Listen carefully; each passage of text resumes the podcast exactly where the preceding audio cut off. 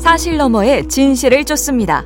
대한민국 1등 시사 김종배의 시선 집중. 네. 조금 전 JB타임즈에서도 가장 먼저 어제 국회에서 있었던 쌍특검 재표결 결과부터 전해드렸는데요. 이 문제를 비롯한 당내 공천 상황까지 홍익표 더불어민주당 원내대표 연결해서 이야기 나눠보겠습니다. 나와 계시죠? 네, 안녕하세요. 홍익표입니다. 음, 네.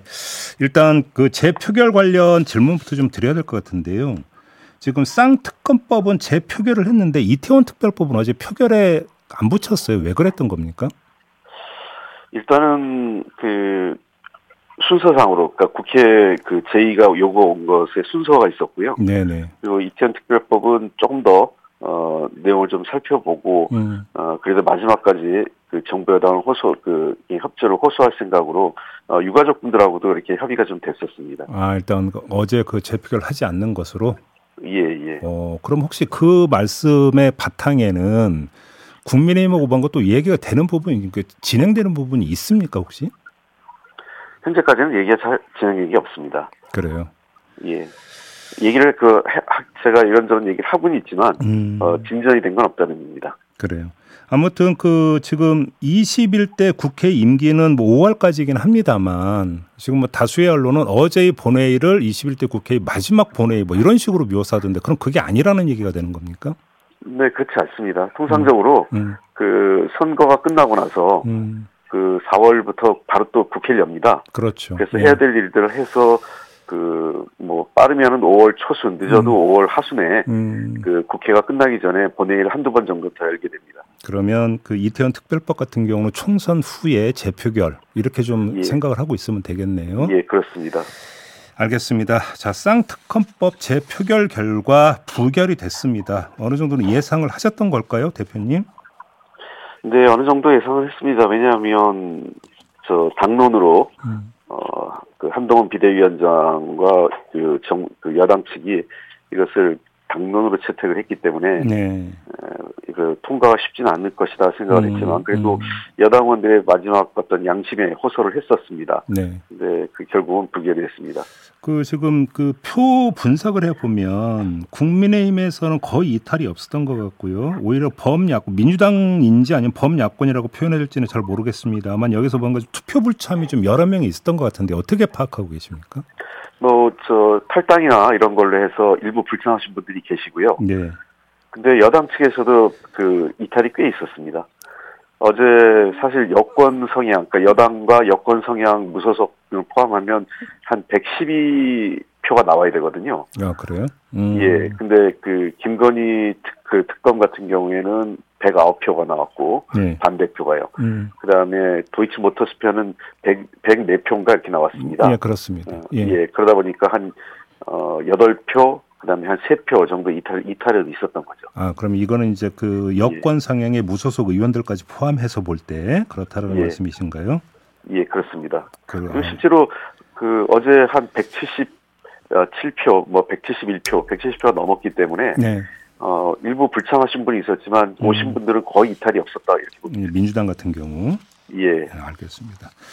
아무튼 부결이 되고 나서 그 국민의힘에서는 이 재표결 부결이 총선용 악법임을 입증한 것이다. 이런 입장을 내놨던데 어떻게 받아들이십니까? 본인들이 부결시켜놓고 이게 총선용 악법이라 얘기한 거는 언어도단이죠. 네. 말이 안 되는 얘기입니다. 음, 도대체 그 그러면 국민 대다수 한 거의 60% 정도가 일관되게 요청해 온 것이 그게 총선용 요구인지 그건 음. 묻고 싶습니다. 음, 어, 정당은 국민의 눈높이에 맞춰야 되는 것이고요. 음, 지위 고하를 막론하고 비리, 그 비리나 또는 어, 불법 행위에 의혹이 제기된다면 음, 마땅히 그에 대한 어, 상당한 수사나 조사가 필요한데 음, 지금까지 김건희 여사에 대해서 어떠한 형태의 압수수색이나 네. 또는 그 소환 조사가 없었어요. 음, 그런 걸 감안하면 이것은 총선용 그 뭐 악법이 아니라 네. 그 그야말로 그 대통령과 대통령 부인에 대한 음. 방탄용 음. 보호막을 친 것이다 이렇게 봅니다. 알겠습니다. 뭐 총선 이후 쌍특검법 재추진하겠다는 의사는 이미 밝히셨던데 이건 22대 국회가 임기 개시된 다음 이야기가 되는 거죠. 아무래도 현실적으로 그렇게 될 가능성이 높은데요. 하여간 네. 저희들도 여러 가지 상황을 보겠습니다. 알겠습니다. 총선 결과에 따라서는 그렇지. 21대 국회에서도 속도를 낼 수도 있다고 생각을 합니다. 아, 그럼 무슨 말씀이죠? 좀그 풀어주신다면. 어, 그 선거 결과에 따라 음. 어 그 달라질 수 있다는 것이죠. 그래요. 예. 예를 들어서 야권이 압승을 한다. 예를 들어서 그러면 예, 여권에 예. 있어서의 분열상이 가속화될 수 있고 그러면 그렇습니다. 예. 특검법을 빨리 발의해서 발로 또 통과시킬 수 있다. 이- 혹시 이런 말씀이실까요?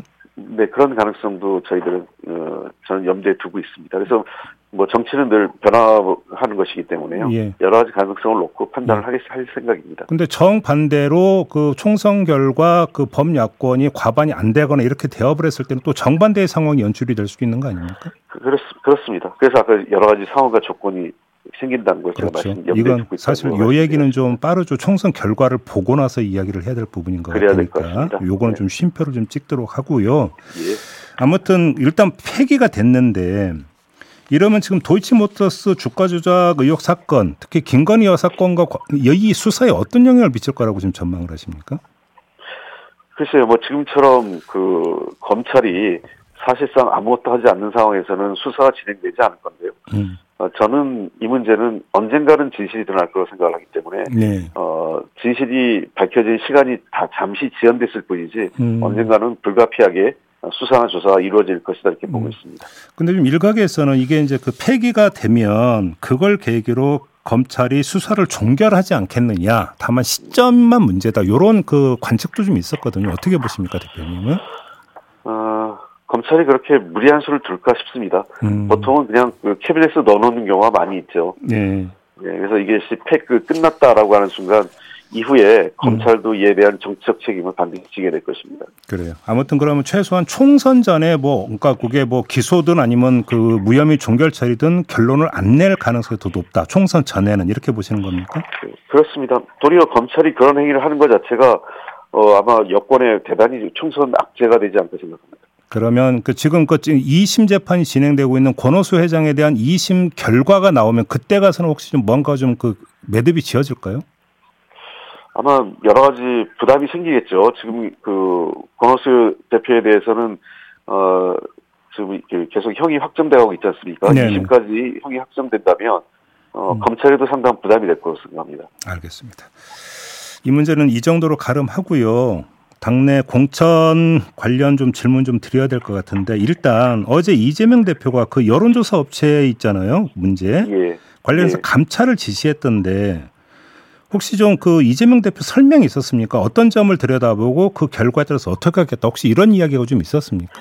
아니요, 어제는 회의가 없어서 예. 어, 그 설명은 듣지 못했고요. 예. 어쨌든 윤리감찰단에 대한 지시는 당 대표 권한이기 때문에 예. 어, 의총 과정에서 선관위원장, 전 선관위원장이죠. 전필모 의원이 음흠. 예, 중요한 문제 제기를 했습니다. 음. 어, 본인도 이 과정에 대해서 잘 모르겠다. 그리고 본인도 약간 어, 허위 보고를 받은 것 같다라는 음. 말씀을 했기 때문에 네. 어, 그 이런 윤리감찰단 조사는 불가피했다고 생각을 합니다. 바로 이제 그 보도를 보면 지금 대표님 말씀하신 대로 의총장에서 정필모 의원이 그런 이야기 나도 속았다 이런 그 발언을 한 것으로 보도가 됐는데 예. 그러면 정필모 당시 선거관리위원장한테 허위 보고를 한 사람이 누군지 혹시 최소한 여기까지는 밝혀진 상황입니까? 그건 이제 그 실무 당직자였습니다. 예. 선관위에 그 어, 업무 지원을 하고 있는 예. 어, 실무 당직자가 어, 그 당초에 이유 사유를 그러니까 음. 추가적 추- 그 업체 추가의 사유를 정필모 그 선관 전 선관위원 당시 선관위원장에게 에, 사실과 다르게 아마 보고를 한 것 같습니다. 그거까지는 정필모 의원이 확인을 해준 거죠. 그러니까 사실 뭐 이제 그거는 정필모 의원이 누구라고 이제 지목하면 끝나는 이야기니까 전혀 어려운 문제가 아니고 예, 이미 그건 지목이 돼 있고요. 그렇죠. 뭐, 그러면 그 사람 했거든요. 그 사람 뒤에 누가 있느냐 이게 핵심인 거잖아요, 결국은. 그, 그렇습니다. 그걸 감찰을 통해서 밝혀내겠다 이런 취지로 이해를 하면 되는 걸까요? 그러면 예, 그, 그렇게 보시면 될 것 같습니다. 알겠습니다. 아무튼 그래서 정필모 선관위원장은 사퇴했고요. 네. 그 다음에 그 이재정 공천관리위원도 사퇴한 게 맞죠, 대표님? 아직 공식적으로 사퇴한 것은 아닌데 사퇴 어, 의사만 회의에- 밝힌 겁니까? 그러면 어, 회의에 참석은 하지 않는 정도인 것으로 알고 있습니다. 회의에 참석은 안 하고 있다. 네, 네. 지금- 공식적으로 사퇴다 이렇게는 저희들 아직 어, 저 보고받거나 그런 것은 아닙니다. 그 이재정 공관위원이 그러면 사퇴 의사를 밝히고 회의에 참석하지 않는 결정적 계기가 기동민 의원 공천 배제 때문이었다 이런 보도가 있었는데 맞습니까? 어, 이제 마지막에 그런 건데 아마 그동안에 누적된 과정의 결과라고 생각됩니다. 아, 여러 과정에 있어서 조금 그 결정 과정이 그 뭔가 이렇게 정, 정해진 대로만 가는 방식. 음. 현장에서 논의되는 것들이 어, 어떤 의견을 제시해도 반영이 잘 안 되고 어, 이미 다른 형태로 정해진 형태로 그 일방적으로 가는 방식에 대한 문제가 있었고 어, 아무래도 뭐 공관위원장의 회의 운영 저 이그 위원회 운영 음. 방식에서도 음. 문제가 있었던 것으로 보입니다. 지금 그 말씀은 결국은 공관위에 뭔가 보이지 않는 손이 작동했다 이 말씀이신 거잖아요, 정리하면. 예, 아마 그런 그 문제 제기가 좀 있는 것 같고요. 그러니까 네. 그런 얘기는 뭐 여러 차례 음. 공관위 그 참여했던 공관위원들의 어, 의원 그 위원들께서도 문제 제기가 있었던 것으로 알고 있는데 모르겠습니다. 저도 뭐 아. 내용을 투명하게 벌써 알 수가 없기 때문에. 그러면 잠깐만요. 그럼 그런 문제 제기가 이재정 공관위원 한 명만은 또 아니었다는 말씀이십니까? 뭐 여러분이 계셨던 것으로 알고 있습니다. 예. 그러면 이재명 대표가 엊그제 공천이 규칙대로 시스템에 의해서 진행되고 있다라고 하는 이 자평을 어떻게 그 평가를 해야 되는 겁니까? 그, 뭐, 그게 그렇다고 해서 무슨 뭐, 부, 불, 불법적으로 음. 규정을 위반했다, 이렇게까지 얘기할 수는 없는 거고요. 네. 그것과 별개로, 어, 뭔가 그 어떤, 저, 그 위원들이 음. 문제 제기를 하거나, 이 당연히 저 정상적인 문제 제기 자체가 그 제대로 반영되지 않는 그런 과정이 좀 반복됐던 것 아닌가 싶습니다. 특별히 뭐 예를 들면 기동민 의원 건 한 건 때문에 했다. 음. 이거는 좀 너무 과한 그 표현이죠. 알겠습니다. 지금 현실적 관심사가 지금 이제 그 탈당을 준비 하고 있는 의원들 그리고 이미 탈당을 한 의원들이 모여서 민주연대를 구성할 거다 이런 지금 보도가 나오고 있는 바로 이 문제인데요. 지금 대표님은 이 규모가 어느 정도가 될 거로 파악하고 계십니까? 글쎄요, 뭐, 뭐 지금 현재로서는 예측하기 어려운데 어, 아마 지금 현재보다 몇 분 더 계시지 않을까 생각합니다. 그래요. 예. 홍영표 의원도 탈당 뭐 결정한 걸로 간주를 해도 되는 거죠? 이 부분은 정말 아쉽게 생각합니다. 그 예. 공관의 그 전략 공관의 결정이 예. 부적절했다고 저는 보는데요. 어떤 점에서요? 어, 홍영표 의원이 하위 10%에 들어가기 때문에 마이너스 30%의 감산을 받고 들어갑니다. 예. 경선을 해도. 예. 그리고 거기에 같이 경쟁하는 분들이 그 신인이기 때문에 음. 플러스 10%를 받기 때문에 사실상 약 한 40점, 그러니까 100점 만점을 기준으로 하면 40점 정도의 페널티를 안고 시작하는 거거든요. 네네.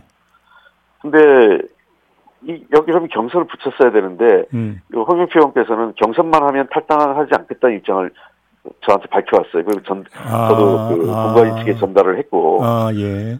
어, 사실 40% 정도의 어떤 저 패, 그 페널티를 안고 한다면 음. 경선에서 이기 거의 힘듭니다. 예. 그런데 그럼에도 불구하고 경선을 하겠다. 음흠. 경선만 하면 뭐 나는 탈당까지는 생각 안 하겠다라고 의사를 밝혔는데 네. 이걸 컷오프를 시켰거든요. 예, 예. 그래서 저는 이거는 도대체 어떤 정무적 판단인지 모르겠어요. 그러면 그 경선에 참여시키지 않은 배제한 이유에 대해서는 정확한 설명은 있었습니까? 그런 설명을 듣지 못했습니다. 전략공관위가 그렇게 판단을 했으니까요. 그래요? 음, 알겠습니다. 임종석 전 비서실장 같은 경우는 좀 탈당을 하지 않을 것으로 이렇게 지금 그 파악하고 계십니까, 대표님? 아마 본인의 여러 가지 정치적 판단과 이후 이제 그 문제제기, 이의제기 과정이지 않습니까? 네. 이런 것들을 다 판단하고 아마 본인이 결정을 할 것으로 생각을 합니다. 음. 그러나 그, 그렇게 하지 않았으면 하는 것이 저의 희망이고요. 네. 탈당을 할, 대화 좀 나눠 보셨어요? 예. 임종석 전 실장과? 아직은 만나서 말, 얘기를 못 해봤습니다. 아직은? 임종석 전 실장이 공천 배제가 됐음에도 불구하고 중성동갑 그 지역구에 가서 이제 그 시민들 만나고 했잖아요. 예, 그렇습니다. 그 움직임은 어떤 차원으로 이해를 해야 되는 걸까요? 음, 아직까지는 뭐, 저, 이의제기로서 그 최고위원회의 정, 그 정무적 판단을 요구한 것이고요. 네. 어, 그 결정이 나기까지는 어, 후보로서 끝까지 최선을 다하겠다 이런 생각인 것 같습니다. 음, 그래요. 지금 또 그 이인영 전해철 의원 같은 경우 아직 결과가 나오지 않았거든요. 공천 여부에 예. 대해서. 예. 그래서 또 일부 언론 같은 경우는 그 공천 결과가 또 하나의 뇌관이 될 수 있다 이런 진단을 하던데 이 점은 어떻게 보세요, 대표님은? 글쎄요, 저는 우리 시스템 공천의 핵심은 어 그 평가에 따른 감산과 가산이 있지 않습니까? 네. 그걸 바탕으로 해서 일단 경선은 시켜주는 것이 기본적인 그 정신이라고 생각을 합니다. 음. 그래서 그 배제된 그 경선 과정을 배제시킨 게 아니라 최소한 경선 과정에는 참여시키는 게 참 필요하다고 생각합니다. 근데 만약에 민주연대가 그, 그 구성이 된다면 이게 예를 들어서 예를 들어서 새로운 미래와 그러면 합치는 건지 아니면 민주연대라는 이름으로 무소속 상태에서 총선에 임하는 건지 이것도 관심사인데 어떻게 전망하십니까 대표님은? 글쎄요 그것까지는 저도 아직 뭐그 시간이 있기 때문에 어떻게 네. 될지 모르겠습니다만 아마 그분들이 새로운 연대를 만들려고 한 것은 음. 구성체를 음. 만드는 것은 아마 이낙연 대표가 만든 신당에는 가기가 좀 그렇고 어. 그래서 별도로 자신들이 하는 뭔가 그 취지의 그단 어떤 뭐 그 정당은 아니지만 음, 그런 뭐 음. 연대나 모임을 만들려고 하는 건 아닌가 싶습니다. 그래서 그러나 정책한 것은 여러 가지 변화 가능성이 있어서 그렇죠. 어, 또 합정 연행이 이루어질 수 있고요. 저희는 어쨌든 그런 것을 최소화하고 그래도 그 끝까지 음. 우리 당과 함께 할 수 있도록 설득하고 대화를 나눈 것이 그 저의 저의 입장이라고 생각합니다. 지금 일각에서는 이른바 공천 파열음이 계속되다 보니까 민주당 지지층의 이완 내지 이반이 있을 수 있다라는 전망이 나오고 있는데 혹시 그 이 대표님 같은 경우는 어떻게 체감하고 계시는지 그리고 어떻게 전망하시는지가 좀 궁금한데요. 아무래도 그 뭐 그런 것들이 불가피한 그 현상이 나타나고 있죠. 왜냐하면 전통적으로 정당 지지율이 가장 흔들릴 때가 내부 분열입니다. 네. 내부 간에 다투거나 분열이 있거나 이럴 때 정당 지지율이 휘청휘청 되거든요. 음. 어, 지금 설날 전후에서부터 어, 지금 거의 한 뭐 3주 정도 이상 지금 당의 공천 문제 관련돼서 내용이 계속 확산되고 있기 때문에 네. 이 문제는 총선을 앞둔 당에 상당히 안 좋은 일이라고 생각을 하고 빨리 음. 어, 마무리하고 네. 당이 좀더 어, 총선에 그 좀 단합된 힘, 힘으로 음. 총선에 임해야 된다고 생각을 합니다. 어, 이번 총선이 단순히 민주당의 선거가 아니라 국민들의 염원이 모아진 선거이기 때문에 네. 선거 결과가 나쁘다 나쁘게 나오고 이 윤석열 정부의 독, 여당의 독주를 못 막는다면 어, 민주당 이번 민패배는 어, 엄청난 역사적 그 과오로 남게 될 것입니다. 짧게 마지막으로 이 질문 좀 드릴게요. 그 며칠 전에 이재명 대표는 이 공천 파일음 관련해서 언론의 보도를 문제 삼은 바가 있었거든요. 예. 이 시각에 동의하십니까? 음, 일부 그런 측면도 있습니다. 그러니까 음. 지나치게 이제 뭐 예컨대 우리 당에서 컷오프를 이제 갈등이고 음. 저쪽에서 컷 뭐 이렇게 사람을 내치거나 이러면은 개혁으로 네. 어, 표현되는데 그런 측면에서 약간 기울어진 운동장은 분명히 있다고 생각을 합니다. 네. 그러나 네. 어, 일단 언론 문제를 제기하기 이전에 우리 스스로가 좀더 음. 어, 이런 문제에 대해서 세심하게 네. 관리하거나 어, 정부적 판단에 대해서 문제가 없었는지 점검해야 될 시점이 아닌가 생각을 합니다. 알겠습니다. 자 말씀 여기까지 들어야 될 것 같네요. 고맙습니다, 대표님. 예, 감사합니다. 네, 지금까지 홍익표 더불어민주당 원내대표였습니다. 뉴스의 이면을 파헤치는 삐딱선 정신. 핵심과 디테일이 살아있는 시사의 정석. 여러분은 지금 김종배의 시선 집중을 청취하고 계십니다.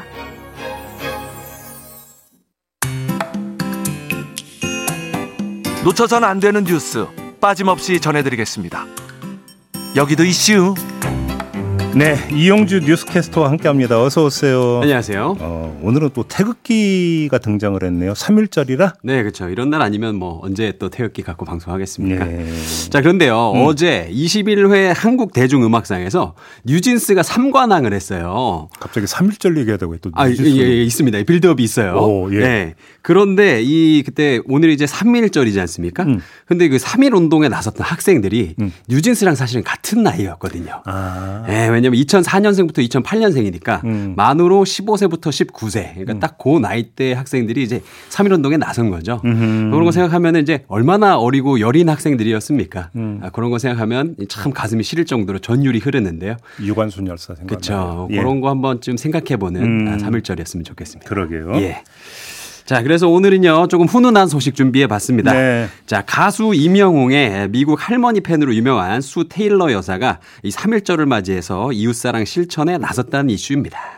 좀 내용을 좀 전해주시면. 예, 29일 이 초록우산 세종 지역 본부에 따르면 수 테일러의 여사는 이날 이 국내 저소득 가정 아동 후원을 위한 그천 달러, 아, 후원금 천 달러를 임영웅의 이름으로 기부했다고 합니다. 네. 수 테일러 여사는 매년 명절, 임영웅의 생일, 데뷔 등을 기념하면서 고국의 아이들에게 후원금을 전달하고 있는데요. 음. 아, 지금까지 기부한 횟수만 모두 10차, 10차례 이 누적 기부금은 14,000달러에 달한다고 어, 합니다. 예, 예 수 테일러 여사는 병상에 누워 이루어 지내는 내게 이명웅의 노래는 큰 힘이 된다고 고마움을 전했습니다. 어디 편찮으신가요? 예, 이 작년에 루게릭병 합병증 수술 이후에 이 이명웅 노래를 부르고 들으면서 힘든 시간을 잘 이겨내셨다고 아, 합니다. 루게릭병. 예, 네. 또이 수 테일러 여사는 곳곳에 선한 영향력을 주고받는 영웅 시대의 아름다운 행보가 음. 아, 병상에 누워 있는 내게 큰 위로와 감동을 준다면서 음. 영웅 시대의 감사한 마음을 고국의 아이들을 돕는 것으로 음. 표현하고 싶다 이렇게 또 전했습니다. 이 영웅 시대가 가수 이명웅 씨 팬클럽이죠? 그 렇죠. 음. 하늘색을 쓰고 계시는 예. 이명웅 씨 팬클럽인데 예. 이분들이 이제 사회 곳곳에서 알게 모르게 기부와 봉사를 정말 많이 하고 계십니다. 네. 네 너무 많아서 다 말씀드릴 수는 없지만은 몇 가지 굵직한 것만 좀 소개해 드리겠습니다. 음. 2020년에 코로나 극복 성금 수재민 돕기 해가지고 또 하셨고요. 오. 2021년에는 취약 계층을 위해서 모금을 하시고 또 경북 강원 산불 피해 복구를 위해서 또 모금을 하셨습니다. 음흠. 또 2023년에 집중 호우 피해 지원을 위해서 또 큰 돈을 또 기부하셨는데요.